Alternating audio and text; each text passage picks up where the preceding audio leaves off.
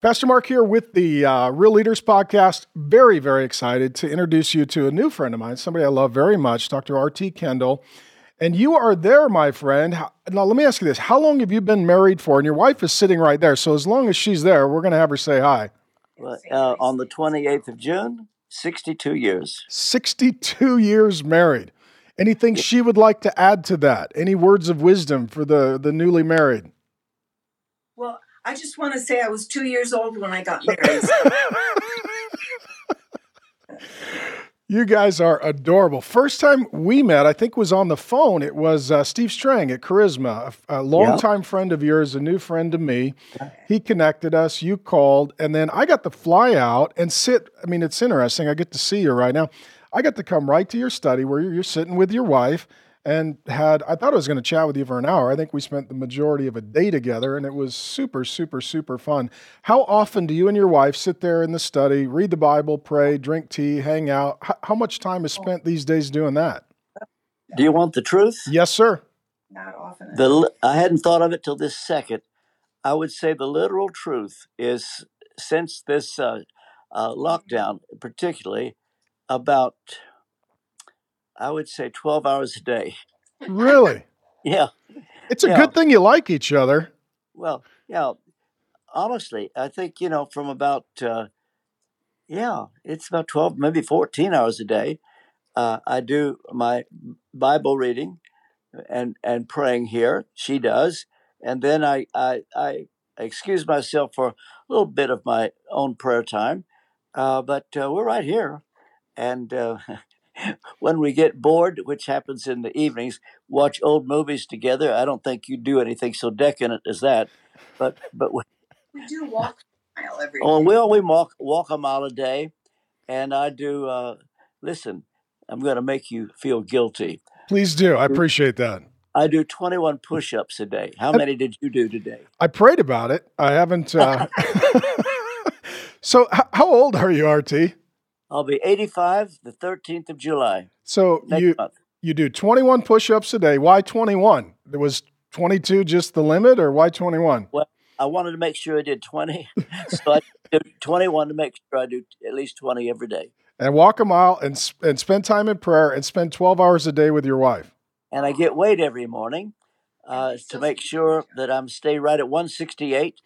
And, yeah, I do. It's in, in, England. That's twelve stone. Twelve. myself every morning. Oh, it weighed too. That very- that is a very good wife. If she allows herself to also be weighed every morning. For those who are turning in to the podcast, please don't do that. We want you to be married sixty-two years. well, you kids are absolutely adorable. And I was going to ask you, RT, for those, many are familiar with you. You've written a lot, you've been preaching a lot, but maybe for those who are not, just a little bit about your conversion, your education, your ministry. It's, it's really an amazing journey that God has had you on for a very long time.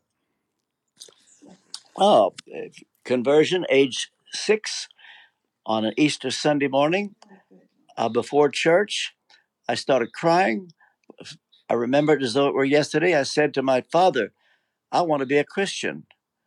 And my dad had the presence of mind to say, Well, we don't need to wait till we get to church for that. Amen. So I knelt at my parents' bedside, confessed my sins, and I felt so good. And that was my conversion. Hmm. And uh, that was, uh, well, let's see, eight, it's about 70, can't I can't do math math like oh, you. I, I, went to public school. You don't want me doing any math for you. But I would say if you're if you're 82 minus six, so you've been a Christian for 76 years. Uh, yeah. Well, I'm, I mean, and that's stupid, isn't it? Look here. What it, this is year two twenty twenty 2020 2020 minus 76? No, well, one 941 equals 79. I've been a Christian 79 years. Wow. Wow. Yeah, we'll we'll be in in uh, actually it was on it was the April the 5th. So I guess six and a half years to be technically. April it was in 1942. 42. So, what were some of the political leaders in the world in 1942? Because everybody podcasting this, this is in the history books, but this was your life. Well, it was Franklin Roosevelt, and my dad loved him. Hmm. Uh, he, in fact, on the day Roosevelt died, my father cried. Hmm. I'll never forget that.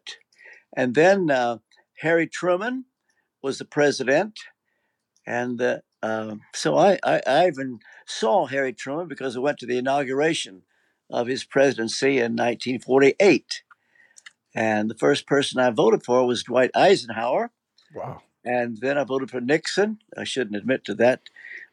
we forgive uh, you. We're New Covenant. Jesus died uh, for all kinds of stuff. So I won't tell you who I voted for last. I don't want to lose uh, too many friends. But uh, I, I, am a bit of a political animal, if, if you want to know.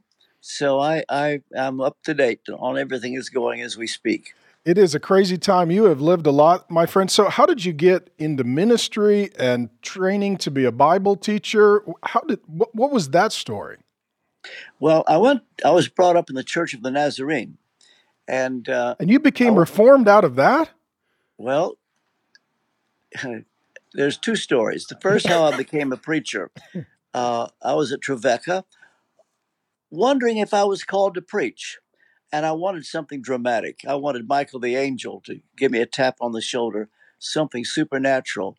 But God used a Scotsman instead, uh, John Logan, Dr. John Logan from Glasgow, and he spent time with me. I said, How will I know if I'm a preacher or called to preach? He said, You are. I said, Well, how do I know? He said, You are. And he said it three times. He, and you know what? I believed it. I hmm. never looked back. And it was so unsensational. That was the disappointment, but no Michael the Archangel. and then three months later, I'm actually offered a church. Wow. Of a, a hundred people. How, how, how, how, old were you at this time, RT? Were you still at 19? 19. You're going to be a senior pastor? And uh, my, brand, uh, my grandmother buys me a brand new car, Chevrolet, so that I would go to Palmer, Tennessee, about 115 miles away near Chattanooga from Nashville every Friday evening and come back s- Sunday nights. Uh, and uh, so I was a student pastor. One Monday morning, this is the thing I think you will be interested to know. One Monday morning, and I've told this in more than one book, so I'll try to be brief. I had a Damascus Road experience. It was not my conversion, it was when I was baptized with the Spirit. I saw the face of Jesus as I drove literally. I mean, more real than you are right now. Hmm.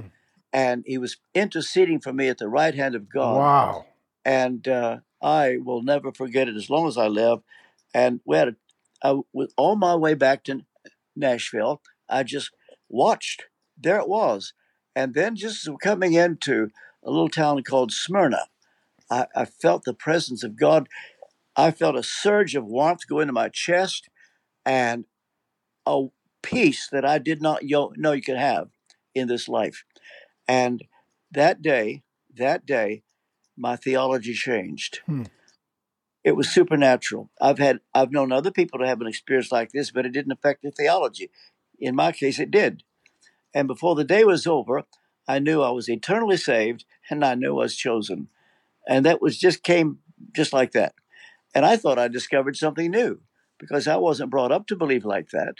Uh, certainly not what my parents taught, was what my church taught. And uh, sadly, a few months later, my grandmother took the car back. And uh, when she could see I wasn't going to be in that denomination forever, uh, I do want to say that I have great respect for my old denomination. As a matter of fact, I'll tell you something.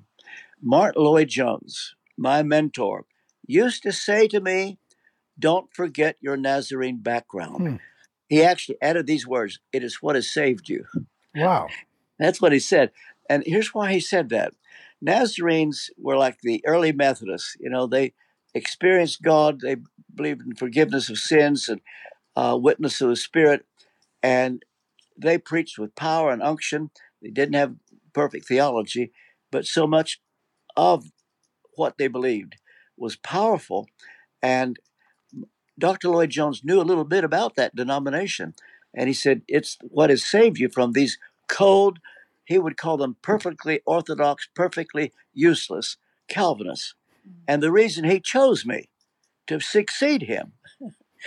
I see your eyes looking wow. heavenward. Yeah, no, you uh, can say this in your 80s. I, I yeah, you just go for it, my friend. Because well, m- many don't know you took over for Lloyd Jones at Westminster Chapel. No, no, no. He uh, had already retired uh, when I knew him. Uh, and uh, there was another man that succeeded him, stayed there four years. And actually, in the first days when I met Lloyd Jones, I had no idea I'd be at Westminster Chapel. We just became friends, like father and son. I was a student at Oxford. I don't know if you know that, but I went to England, did my doctorate, and the whole time I was at Oxford, I had Lloyd Jones, almost like a second supervisor. I mean, he would read my stuff and comment, and we became very good friends. And then someone suggested to him that I preach at Westminster Chapel one day because they were without a minister. And you know what he said? Hmm. Here, direct quote Theologian, you know, but have him. because he always saw me as a future professor or something like that. And he never heard me preach. We, he just knew me. And he just said, Well, yeah, I'll have him one day. It won't hurt. He's a theologian, but it's okay. Have him once. Well, do you know what? They asked me to stay. Hmm. And he called me the next day. He said, What did you do? I said, I just preached, doctor. Well, when I agreed to go for six months, he came to hear me preach. And he called me that same evening. And here is a direct verbatim You're a born preacher. Your place is not in a university, it's in the pulpit. And he spread that word all over. So the truth is, he did put me there, but it's not the way you put it because there'd been somebody else there for several years. And so I agreed to go for six months, and then they asked could they vote on me. Ended up staying 25 years wow. at Westminster Chapel. And in that time, you have been really in a unique position, I think a forerunner to what we would call today kind of the reform charismatic movement or the charismatic reform movement, depending upon which you, you know, sort of emphasize. Why do you believe it is important to have both, you know, sound doctrine and good scriptural rooting, but also the power of the Spirit? And many settle for one or the other, and you've you've sort of been living between those two worlds most or all of your adult life. Well, in 1992, uh, we had what I think was the first Word Spirit conference at uh, uh, in Wimbledon, uh, in London. No, not Wimbledon, Wembley. I get those mixed up all the time. Wembley, a conference center. A well-known prophetic man. I don't think I want to mention his name. He ended not very well, uh, but he and I began a uh, a ministry, and we had the first Word Spirit conference. And on that day, I made this statement that there has, it seems to me, been a silent divorce between the Word and the Spirit. Uh, now, when there's a divorce, sometimes the children stay with the mother, sometimes the children stay with the father. Well, in this divorce, you have those on the Word side and those on the Spirit side. What's the difference? Well, those on the Word side, they say, we need to get back to the gospel earnestly contend for the faith once delivered unto the saints uh, remember the uh, Reformation, Martin Luther, justification by faith, Calvin, sovereignty of God. And until we get back to this, the honor of God's name will not be restored. Well, what's wrong with that emphasis? Nothing. Nothing. It's exactly right. But then you've got spirit people. What's their message? We need to get back to the book of Acts signs, wonders, miracles, gifts of the Spirit in operation. Uh, get into Peter's shadow, you're healed. Light of the Holy Spirit, struck dead. And until we have power like that, the honor of God's name will not be restored. Well, what's wrong with that emphasis? Nothing. It's exactly right. But the problem is, and uh, Mark, in my old age, I've been given to travel all over the world. It's just worked out that way. Nearly wherever I go, you it's one or the other. You're in a word church, or you're in a spirit church. Hmm. If it's a word church, it's usually quiet and in awe, and they bow their heads. It's strong doctrine. You're in a spirit's church, nobody's bowing their heads, there's noise before the service, and then you hear guitars going. And what is needed is not one or the other; it's both, and uh, that is what I call for, hope for. That's my DNA, word and spirit, and I'm sure it's just like you. I think that's why you like me. That's why I like you. Well, I was shocked and we hung out for the better part of that first day. Theologically, I agree with you, and um, and I'm I fit comfortably within the Reformed tradition. Though I don't know if you want to get into it, but the five points of Calvinism would not be my first round draft pick for the best articulation of a Reformed view of God and the gospel. Um, but then most of my friends, including my overseers with Pastor Robert Morris and Pastor Jimmy Evans, are charismatic, Pentecostal. Love them very, very, very much. I'm very, very grateful for for those friends. And so when we're talking theology, I tend to feel at home with my Reform friends. When it's worship, life, relationship, prayer, I want to hang out with my charismatic friends. Uh, well, yeah, you know, my friends are charismatics. Uh, I could say a lot about this and I've got to be careful. I don't want to say anything I shouldn't. But uh, I have a number of books and articles written against me. They're all by Reformed men, every one of them, no exceptions. No charismatic has ever written against me. Why do you think? And, that, why do you think the, the the Reformed tend to be more critical than the charismatic? What, what you, is there a reason for that? You know, you tell me. I, I've asked that question. I don't know that there's a connection. But you mentioned you're pretty much all the way with the Reformed theology. I know what you meant. Did you realize that my Oxford thesis, which was endorsed by Martyn Lloyd Jones, showed that John Calvin did not believe in limited atonement? Hmm. And uh, we don't have time to go into that in detail. Well, y- yes, we but, do. Yes, we do, RT. You can do whatever well, then, you want, my friend. Well, I will just tell you that a very well known Reformed theologian, he and I preached together in Northern Ireland some years ago. And he actually said to me, RT, I want to restore you to your Reformed brethren. And I said, fine, fine, good, wonderful. And then he wanted to sort me out and show me that I must believe in limited atonement. I said, oh, I, used to believe that because I just accepted that you have to take the logic. And I said, this is not true. The Bible says Christ died for all. But then he would say, Well, do you believe that uh, Jesus died in order to, to save only the elect? Well, that was an ultimate purpose. Well, then you believe in limited atonement. I said, No. I said, Look, stay with Scripture. You don't have to be logical. Stay with Scripture. Christ died for all. It's obvious. And I said, This is what Calvin believed. Do you know what? He got angry. He got angry and he made me feel the worst I've ever felt in my life. It was so oppressive. He ran me down and began to pick me to pieces. And you know what he said? Hmm. Quote, I can't believe that a man with a PhD from Oxford would believe what you do. I said, Well, whatever. And he just put me down. And I've never seen him since. And he's very famous. You probably know who it is. But it's been hard. And the reformed world will have nothing to do with me partly because of what I've taught about Calvin, partly because I had Arthur Blessitt to preach for me at Westminster Chapel. There are other reasons. Uh, you can you can ask me anything you like, uh, but it's been hard. So my friends have been charismatics. And by the way, you mentioned Robert Morris, lovely man. You know when I hear him preach, superb, superb. And I've preached for him. Hmm. I preached my sermon well, he he, he loves you. I mean, when I've had a conversation with Pastor Robert, he really he really appreciates you, and he appreciated well, your book. Total Forgiveness. give him my love because I haven't seen him for a number of years, but I think the world of him.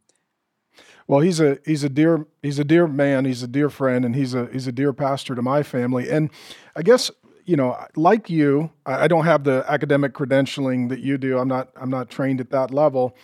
But I do care a lot about theology and doctrine and, and have tried to, you know, argue for that as, as, as best I'm able.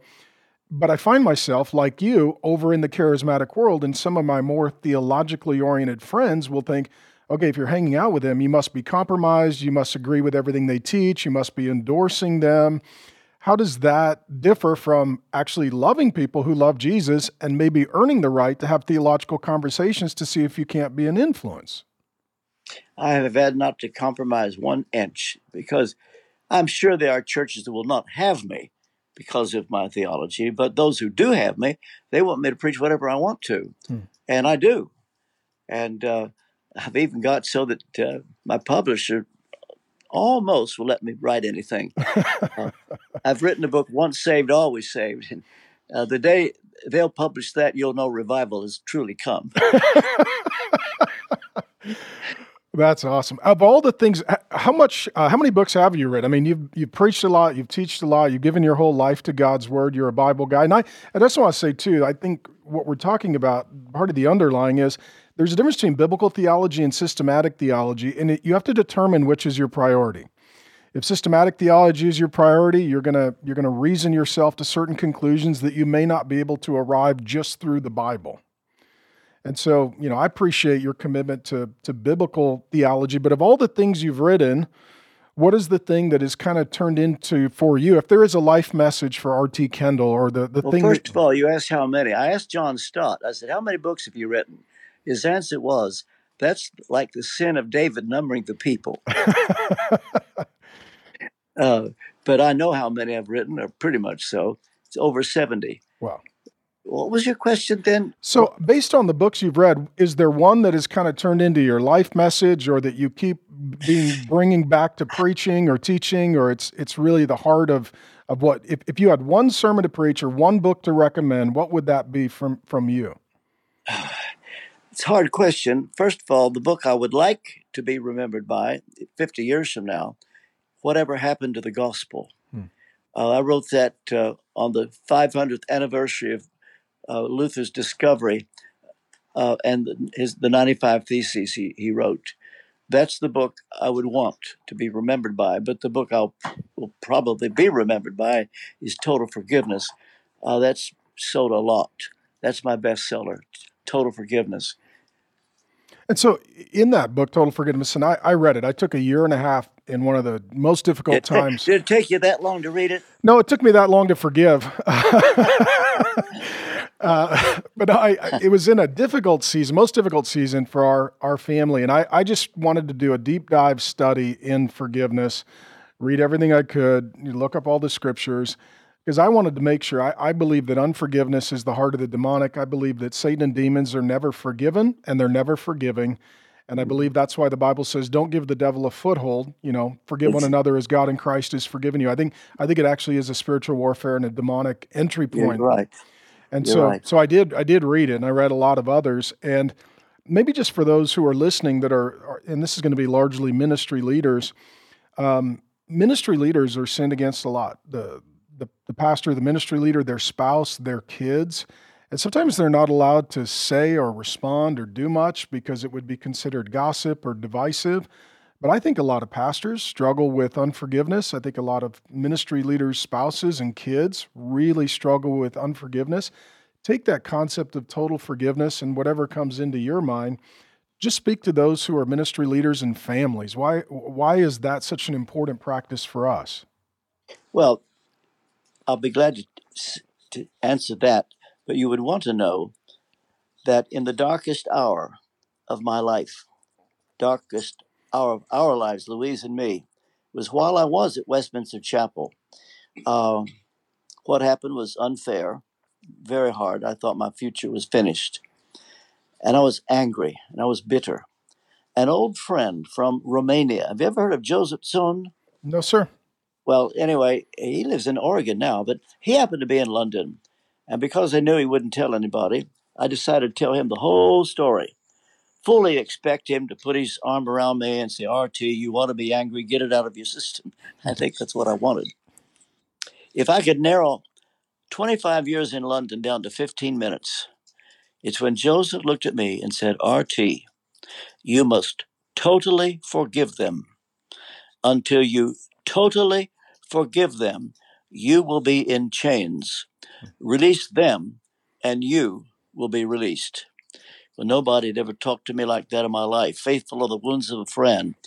And it was the hardest thing I've ever had to do. It was the best thing I ever did. And uh, I never dreamed I'd write a book on it one day. But uh, it's it's it's the book people remember. And usually, if I haven't preached at a church before, they all want that one first, unless they want tithing. Tithing too. Yeah, they always like the guests to hit that, you know. well, here's I would give seven proofs of total forgiveness. Number one, you don't tell anybody what they did. Number two, you don't let them feel threatened by you. Number three, you help them to forgive themselves.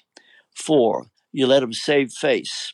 Five, you protect them from their darkest secret. Six, you remember it's a life sentence. You don't just do it once, you got to do it the rest of your life.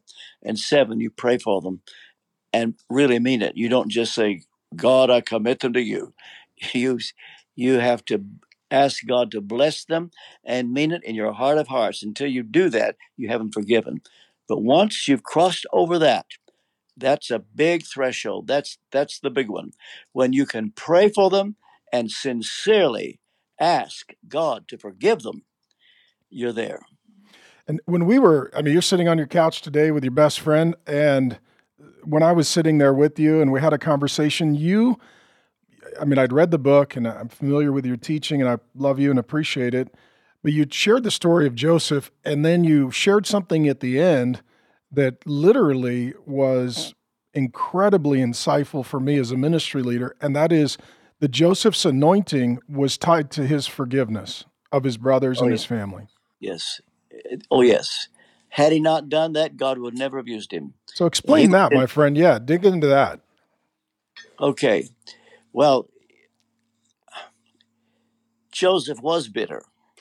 Uh, and on top of the way his brothers treated him, he was put in prison because he was falsely accused of adultery with Potiphar's wife. And uh, and then uh, when he's joined by two prisoners, uh, he tells to tells them their dreams and says to one of them, "When I get when your dream is fulfilled and and you get your job back, say to Pharaoh that I Joseph don't deserve to be here." I think that's what God said. You're going to need more time here. and uh, when Joseph had totally forgiven his brothers, Potiphar, Potiphar's wife, everything, God looked down from heaven and said, "Joseph, I think you're ready." Hmm.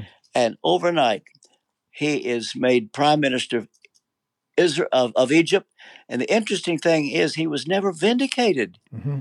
Yeah, his, you know, his record was never cleared. His charges yeah, were never reversed. Yeah. It just goes to show that God can overrule things that you think will keep you from ever being used. And and Joseph became the prime minister of Egypt and the hero of heroes. And the reason was that he had totally forgiven. And he shows that when he first meets his brothers, and he hadn't seen them in 22 years. Well, then he's emotional because he had forgiven them and he still loved them, but he couldn't trust them yet. He needed to see if they were trustworthy, but but his affection was there. I think he did it for their sake. He put his cup in Benjamin's bag to see what they would do about it. And if they had not changed, they would have just looked at Benjamin and said, Sorry, old boy, we're leaving. You're finished. But no, they st- stayed with Benjamin, came back, and Joseph could see they had changed and they could see for themselves they were not the same men they were 22 years before when they were going to kill their brother. Mm-hmm. And so, you know, from more of the, I mean, the Reform folks tend to l- focus a lot on forgiveness justification, substitutionary atonement, you know, all of those great doctrines that we both hold dear for just, forgiveness. Just, they mention forgiveness. They don't mean forgiving one another. They mean God forgiving you. That's the kind of forgiveness they teach. They do not teach total forgiveness. Okay, explain the difference there because I uh, I was reading one of the in, in, one of the studies I did. It was reading one of the founders. I won't you know speak pejoratively and name someone, um, but they said that you can't forgive someone unless they repent. And therefore, if the person dies without repenting, or if they were anonymous and you don't know who it was that abused you, or whatever the case may be, and or you're not seeing the signs of repentance, you can't forgive until they repent. That their repentance is contingent, uh, that your forgiveness rather is contingent on their repentance. How is that different than total forgiveness? Well, there's no comparison. First of all, when Jesus said, If you forgive not men their trespasses, your heavenly Father will not forgive you yours, that was the conclusion of his introducing the Lord's Prayer, which has the petition in it Forgive us our trespasses as we forgive those who trespass against us. The Lord's Prayer is set in what he taught about the kingdom of God. And our inheritance in the kingdom. It has nothing to do with whether you're going to heaven or hell. Look, if you had to forgive before you got saved, you'd never be saved. Mm-hmm. This is for the Christian. This is for the one who wants to enter in to uh, his or her inheritance in the kingdom of God. And that's teaching reform people uh, generally don't know anything about. But I can tell you, it has nothing to do with whether you become a Christian or nobody would be saved. Mm-hmm. Nobody. Uh, and it would also mean that you're saved by works because there's nothing greater than this. And if that's what gets you to heaven, then you can forget faith alone. You're saying it's faith plus works. Yeah. And you're right back to way, the way you were brought up because I think you told me you were once a Catholic. Yeah, I was Catholic, went to Catholic school, was an altar boy, and it was always Jesus plus someone or something else. Jesus plus yeah. the priest, Jesus plus the Eucharist, Jesus plus. Well, those Reformed people who teach uh, repentance before faith, first of all, they dismiss Calvin out of their lives in that in one stroke because Calvin often always emphasized faith before repentance, and uh, we believe uh, and, and trust Christ alone and His blood. That's what saves you. Repentance is a lifelong thing. And when do you know you've ever fully repented? Yeah. I find the same thing, things all, all the time I need to repent of. And if that was what precedes becoming a Christian, then it is salvation by works. I totally agree. I, I'm 100% with you that regeneration precedes faith and repentance, that God does his work before any of it and my, I always like to use language God's work for us, in us, and through us. And so even the fruit of a redeemed life is still the work of God by the power of the Holy Spirit. So within that, a lot of the reform folks will talk about, so back to the story of Joseph, they'll talk about, you know, forgiveness. And then a lot of your charismatic folks, our friends, Pentecostal charismatic, will talk about anointing. And how in the life of Joseph does sort of that you know, reform focus on forgiveness and that charismatic Pentecostal focus on anointing, how are those related? Well, it was Joseph's forgiving his brothers and everyone else that brought on the anointing he had. The anointing is ta- attached to my forgiving you or anybody else. Mm-hmm. Uh, there's a direct connection. Uh, and not only forgiveness, but uh, Ephesians 4.30 talks about grieving the Holy Spirit by bitterness. We can forfeit the anointing temporarily when we get angry or point the finger or want to give a person a piece of our mind. And uh, the, the dove of the Holy Spirit just leaves. And uh, uh, I've, I've written a book on sensitivity of the Spirit. I've written several books on the Holy Spirit. One's called Pigeon Religion. Hmm. Uh, the, the, dove is the symbol of the Holy Spirit. The pigeon the counterfeit. And uh, uh, I don't guess you want to go into all that now. But the anointing is attached to the degree to which I forgive those who have hurt me. And so, for those who are ministry leaders in their families and they're saying, I would love to live under God's anointing, but they have not yet taken that step of forgiveness. And sometimes it can be the leader, sometimes it can be the spouse, sometimes it can be the kids, because church hurt is real. And if there was war in heaven and there was war in Jesus' ministry, there's going to be war in our ministry. And so, for those who are listening that are ministry leaders, spouses, or kids, what practical advice would you have for them to cross that threshold of forgiveness so they could live under God's anointing on their life and ministry? Well, first of all, God will not bend the rules for any of us. We may think that He will. Uh, and we may think, well, Lord, you know that what I have been through, you wouldn't expect me to forgive that.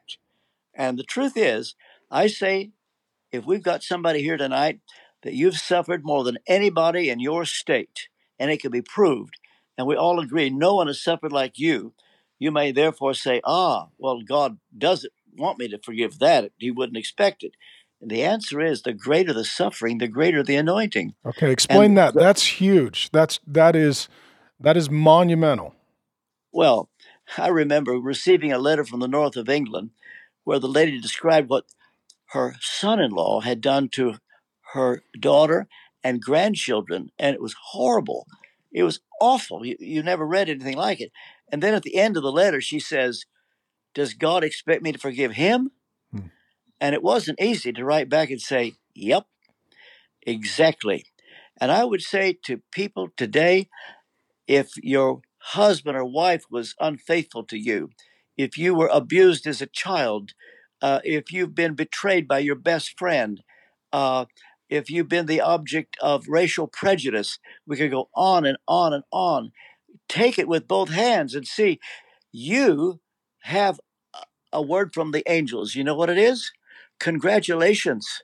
Because if you've suffered like that and can forgive, wow, you've got an anointing greater than anybody around you because you have a promise they don't have because they haven't suffered like you have. Hmm. And uh, if one can forgive anything, I don't care what it is, and the harder it is to forgive, the greater the anointing will come. I guarantee that. And chances are that somebody listening right now, what you've been through, we all would be very sympathetic with you. But you don't realize that you've been given a promise of greater anointing than anybody. So take it with both hands and, and forgive them and watch what God does. So if the forgiveness really contributes to God's Spirit flowing freely for anointing, how does unforgiveness open someone up to the demonic, to the counterfeit, to the opposite? It certainly does. Uh, you already quoted from 2 Corinthians 2. Uh, Paul said, uh, Don't let Satan take advantage of you, uh, because the very way he do it is through unforgiveness. And by the way, it doesn't need to be a lifelong thing, it can happen in a day. I'll tell you a story. It'll take a minute or two, but you'll mm-hmm. you'll be glad to hear it. When I was at Westminster Chapel, I always started my Sunday morning sermon preparation on Monday morning. And that's the way I did for 25 years. It happened only once. It was now Saturday. Hmm. I hadn't studied all week. I didn't get a chance. I was preaching all over England. And Saturday morning, I hadn't cracked a book. I said, Lord, please, please make up for the lost week. You know I've been busy. Please help me to, to get a sermon today. It was nine o'clock that morning. I'll never forget it. Louise and I got into an argument. I mean, it was a dandy. I mean, she was horrible. I, I I'm going to tell you. I slammed the door, went to my desk, opened my Bible, and started going through the pages. I said, "Lord, give me a sermon, please. Deal with that woman." And by eleven o'clock, I had nothing but a blank sheet of paper. Lord, please help me. Please help me. 12, 1 o'clock, 2 o'clock. Lord, please, I had nothing. I had nothing. I was in a state of panic. You know that what I say tomorrow will be tape recorded and go all over the world. Please help me. 3 o'clock, nothing. At 4 o'clock, I decided I only could do one thing. I went into the kitchen, and there she was. I can remember her now, standing by the refrigerator, and she was crying. I said, Honey, I'm sorry. It was all my fault. She said, Well, it wasn't all your fault. It's partly my fault. I said, No, it was all my fault, and I am so sorry. We hugged, we kissed. I went back to the same desk, same blank sheet of paper, and I promise you, in 45 minutes, I had everything I needed for Sunday. Hmm. Why? The dove came down.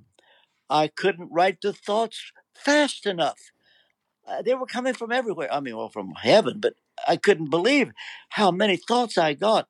And in 45 minutes, I had my sermon. What would normally take several days, I got in 45 minutes. Hmm. That's just an example. My bitterness delayed any good preparation. And that's what I mean by anointing. When the anointing comes on you, you can think clearly, you get thoughts, you, and uh, that's the way we should all preach. And I've learned over the years, he won't bend the rules for me, and he won't for you or anybody else. You you actually have to develop an appreciation for what I call the ungrieved Holy Spirit. You don't want to grieve him. He will get upset with you and just leave you to yourself. And you look at the Bible and you stare at it for an hour and get nowhere. But when he is ungrieved, you apologize, you do what you have to do to put things right, then you, your mind flows. And that's the way I have lived for many, many years, and it works. RT, I love you. I appreciate your friendship. I think we could have a much longer conversation, but I think that this is a very sacred, very special, very significant insight for all ministry leaders. And oftentimes we are trying to focus and strategize on how to be effective in the future, and we have not forgiven pains and problems and perils from the past. And I think what you just shared, I think will set a lot of people free. I think it's a good message for pastors and leaders to go to their spouses, their kids, apologize, repent, and to bring that flow of repentance and forgiveness and reconciliation into their families, starting with their marriages and kids, and then from there to flow into their churches so that there can be health from the inside out. Would you be willing? Uh, I think I'm going to close it there if it's okay with you, and just have you pray for the ministry leaders who are listening that anything that they need to forgive, that the Holy Spirit would bring that to mind. Anyone they need to forgive, that the Holy Spirit would bring them to mind. And just as you demonstrated with your illustration, anybody that they need to apologize to, ask forgiveness of, starting with their spouse or their kids, that, that the Holy Spirit would lead them to do that in a healthy way. Be glad to do that. Heavenly Father, thank you for the privilege of being on this program with Mark. Thank you for Mark, for his love and his kindness. I pray for the sprinkling of the blood of Jesus upon any listening right now, for their cleansing, and that you would overrule every weakness that they have. Enable that person right now to let it go, to let them utterly off the hook, never again to point the finger, totally to forgive. And they begin by telling nobody. They will not let that person be afraid of them. You will enable them to forgive themselves, as Joseph said to his brothers for them to forgive themselves. Help them to let the other person save face instead of rubbing their nose in it. Give them grace to keep from telling what they know that would destroy that person. Give them grace to see they've got to keep this up because once is not enough. The devil will come back day after tomorrow, and that we forgive on and on and let that person pray before the Most High God with transparent honesty for them to be blessed and not getting caught. We're not asking that someone is exposed. Bless them by letting them not get caught, just as you've helped us from getting caught. And so grant that that kind of grace will flow from everyone listening to me Guide them by your Spirit, you who are never too late, never too early, but always just on time. Come to the rescue of that person in this immediate need. In Jesus' name, amen. Amen. Thank you, RT. I love you, my friend. Thank you for pastoring pastors today, and thank you for blessing me. And thank you, Louise, for joining us as well. Well, thank you. And call me anytime. Are you coming to see me in Nashville this year? I hope so. I was planning on coming down to teach at an event. It's gotten rescheduled. As soon as I have confirmation of date, I will contact you. If you're in town, I'll make my flights work to get any time I can possibly get with you, and I'll make you a deal. I'll bring Grace with me this time, and we'll double date. Oh, that's all right. But do, do tell her hello. I don't know how you got her, you ugly thing. you anyway. can fool some of the people some of the time, and that's how most of us get a wife. Yeah, well, as John F. Kennedy used to say, life's not fair. Blessings to you, my friend. Love you very much. Thank you for your Love time. you. Thank you. You've been very kind. Bye bye. Blessings. Bye bye.